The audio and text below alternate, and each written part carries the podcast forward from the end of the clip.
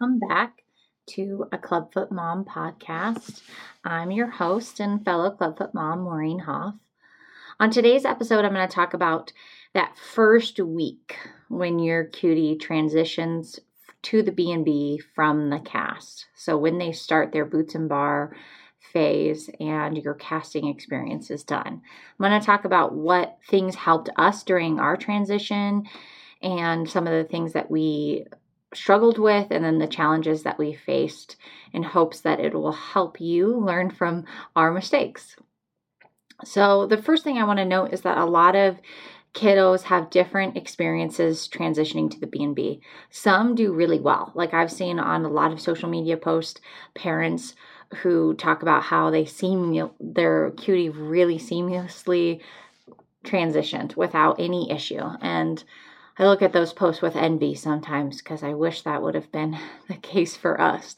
But some of them really do struggle and it takes a while to for your cutie to adjust and for frankly the parents to adjust getting used to putting on the brace, helping their children soothe them during that experience, helping sleep, all of that stuff. So if you're one of those parents who is struggling or their cutie may struggle during the transition, this podcast is really for you. And but as always, just seems to be a reoccurring theme in the clubfoot world. The more that I talk about it and research it and work with other professionals, is that all clubfoot isn't the same, just like any other medical diagnosis, right? There is differences. So babies adjust differently because babies have different temperaments. Like for example, my cutie is has always been really hot and cold, real feisty and real sweet. Just like can flip on a dime. I think that's just part of her built-in temperament. So switching to when we transition to B&B, I think that temperament combined with a transition and trying to soothe her created this dynamic where she was constantly upset. Now, whether that was because she was in the boots and she was adjusting to them or just frankly her temperament at that age. I don't really know. It was a combination, but you'll have to think about how your baby is in their temperament overall versus just always going, This is the boots. Because I think parents can tend to do that sometimes. Your baby's upset and crying, and you go, Oh, it's got to be the boots and bar. When in reality, it could be a multitude of other baby things that aren't clubfoot treatment related. So I just want to honor the fact that everybody's experience is different. I first want to say that there should be no lag time between the last cast and the B&B. This is a really important part of the clubfoot correction process. Okay? Your baby's cast comes off, the boots and bars should be put on that day, right? So they should already be sized, fitted. You should go home from that appointment where the cast is taken off and be in boots and bar. There shouldn't be a day, two days, a week while you're waiting because if that happens, then you risk the chance of having some recurrence in the correction that you guys have worked so hard to do. So just make sure that you have that conversation with your medical professional team and just let them know that it's really important. If they say something to the difference, then work with them about it. Talk to them about your concerns. Let them know what you found and what you've heard and see what and see what their response is. And then you guys can work together to come up with a plan. Now, the sizing of the first boot is interesting, right? I we use we've exclusively used the Mitchell AFO boot and that was what the hospital sent us home with and trying to find that right size I think is really important for this first week of transition. It's and maybe I think that because we had a struggle with it where we put them in the boot that we had given to us from another uh, fellow clubfoot mom who had given us a boot and it was kind of the right size but i think in actuality it was too big which then caused problems. And the hospital sent us home and i ended up having to drive back to the hospital which is over an hour away to get a smaller size boot because i just could feel that it wasn't right and that her it was causing skin issues and discomfort. So if you can, make sure that they're ready with the right size boot for you. So, all hospitals, I think, and doctors do this a little bit differently. So, some doctors will measure the foot, make sure that it has the right size. Other doctors will wait and they have boots on hand. So, they just will try different boots on the foot. And I think some of them also have um, an I know MD Orthopedics sells their sizing liner guide. So it's the liner that's inside of the Mitchell boot that then you can kind of easily put the kid's foot in to see which size is the right size. So maybe some hospitals use that. I know for us, we didn't have a actual like measurement or it was kind of a look and see yeah that looks good and then you're on your way and in hindsight, I really wish I would have paid more attention to that and really pushed harder and said, okay, is are we sure this is the right size? Do we need to get a different size? Uh, instead of kind of just letting whatever we had work, because I think it would have saved us. Now, I can't be 100% sure, like I said earlier, if it would have made it easier, but I can tell you from the moment she had those boots on in 23 hour wear, she started to develop those red marks on the back of her heels. And whether, and those things did not go away until we decreased hours. So that was three months later. I don't know if that's attributed to the fact that we had the wrong size boot. Um, I don't know, but if I think if you can make sure that your kid's in the right size boot, just working with your medical team, I think it can help alleviate some of the issues. Now, as far as the bar goes, I think the important part is the bar length, right? Is ensuring that the length of the bar is at shoulder width. And the reason for that is in order to provide more comfort and so that the knees can bend in the right positions, right? So if the feet are too close together and you try to bend your knees, it puts more pressure on your knees. Where if your feet are hip width apart or shoulder width apart, it's easier to bend your knees. So since your cutie is going to be in this boots and bar, you want that bar length to be right. So have your medical team double check before you leave because I know as a parent, I had no idea what the right length was, which screw I was supposed to be like measuring on the outside of her, inside of her shoulders, outside of her shoulders, what part was supposed to do what. And so if you can have them spend an extra, even just an extra minute going over it with you, I recommend you do it the degree of rotation for the actual boot, right? So we've talked about this before is either 60 or 70 degrees somewhere in between there. I think our cutie's at 60 and has been from for the duration of her b&b so that's just the way the external rotation degree. So that's for the club foot right? For a typical club foot correction. Your doctor if your cutie was born with an atypical club foot or it or any other sort of circumstance, there may be a different degree and you'll have to work with your doctor. But the standard degree for a corrected clubfoot that's going into boots and bar is between 60 and 70 degrees for a clubfoot. Now, if you are unilateral and you have one foot that's not a clubfoot, so not affected, that would be between 30 and 40 degrees for the non clubfoot. Okay. So I think the degree of rotation is something that should be set by your medical professionals. At for we never set it to start until we ordered new um, until we ordered new bars. And then once we ordered a bar, then we kind of had to set it on our own at home when we transitioned from our Ponseti bar to the first Dobbs articulating bar but I think it would be behoove you guys to check in and I think it'll make for a smoother transition, less questioning, less worry, less concern for you thinking about, oh, is this in the right spot? Is this in the right degree? And have them show you how how you can easily check to make sure to alleviate that concern if you're like, oh, this doesn't look right because it's different. It's new and you guys are adjusting to it and you don't know exactly what it's supposed to look like so I think if you can, anything that they can help reassure you with and walk you through with during that appointment, do it. I say this because I think we really underutilized that final cast appointment. I think that was twofold for us. One, we were super excited to be done with the cast. Like, I was just ready to move on to anything. I was like, I'm ready to get my kid out of these huge, heavy casts because by the last cast, they're heavy and they've been on for two to three weeks if you've had a tenotomy and you're just ready to move on.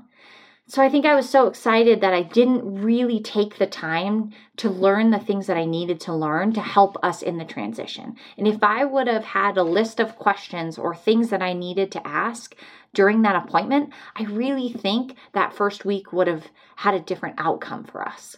We wouldn't we would have felt less stressed, which then it would have helped our baby feel less stressed.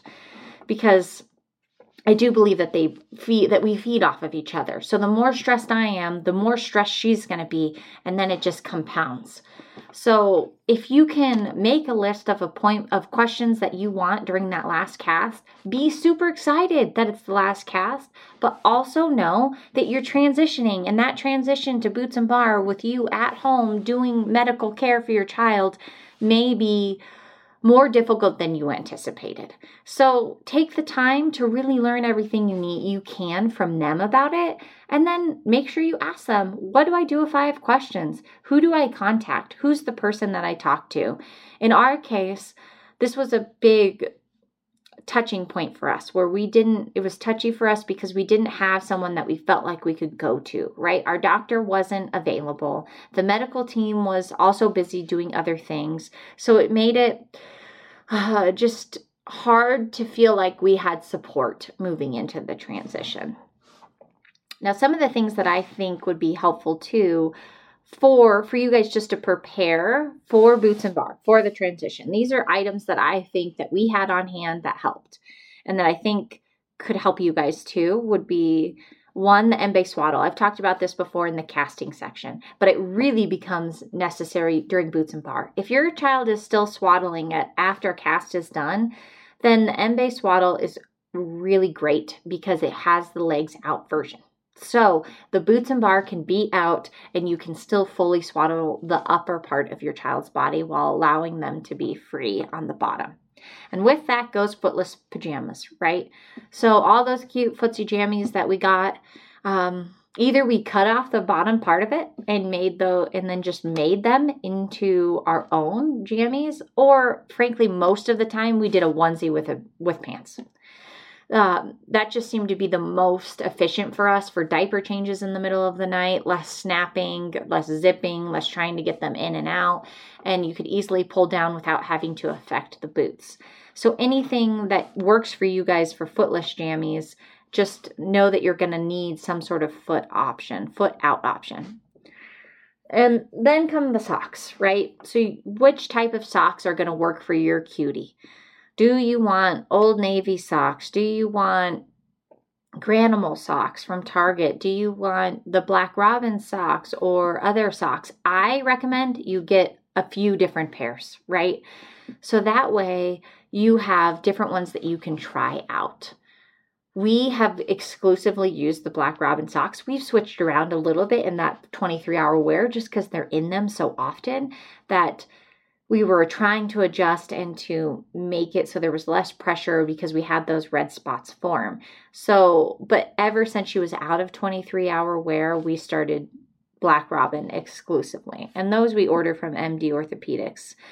But I think there are other cuties out there that don't. Their skin doesn't like the thicker fabric. So you need something thinner. So maybe have two, three different types of socks and then test them out for shorter periods of time. The great thing about 23 hour wear is you can test a pair of socks for two hours and then change it at the next boot check.